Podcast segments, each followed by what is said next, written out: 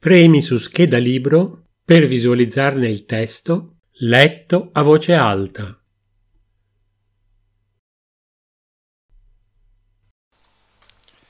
Fai Nanny, quell'arpia di mia sorella. Storie di ragazzi e ragazze dai 12 anni.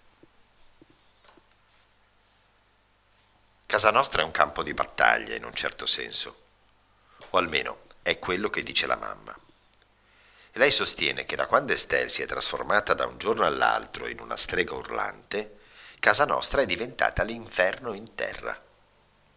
A volte ha talmente paura che non entra neanche dalla porta di casa come un normale essere umano. Parcheggia la macchina un po' più là, si avvicina furtiva e bussa alla finestra della stanza dove faccio i compiti. Io la apro e mi affaccio. La mamma è lì, nella aiuola, con tutte le scarpe infangate. In che stato è tua sorella? Alla luna storta, rispondo. Sul viso della mamma si dipinge un'espressione spaventata. Oh Dio, aiutami a entrare. Non riesco a immaginare che cosa penseranno i vicini vedendola sollevare la gonna e arrampicarsi sulla finestra ogni giorno. La mamma dice che se hanno avuto una figlia adolescente capiranno al volo. In caso contrario, inutile provare a spiegarglielo.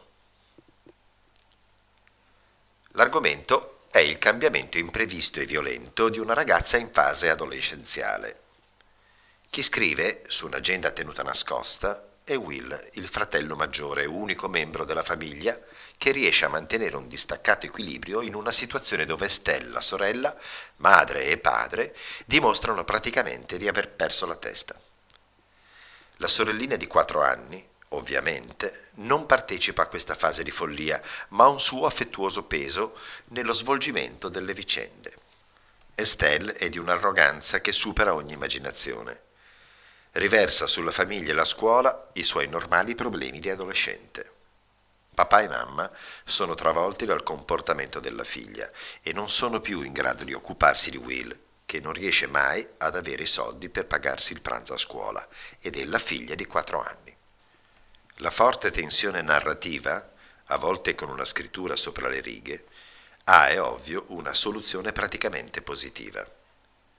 Quell'arpia di mia sorella può essere difficile da indicare come età di lettura.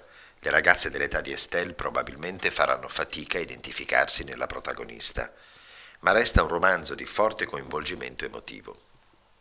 Scarica il libro dalla biblioteca.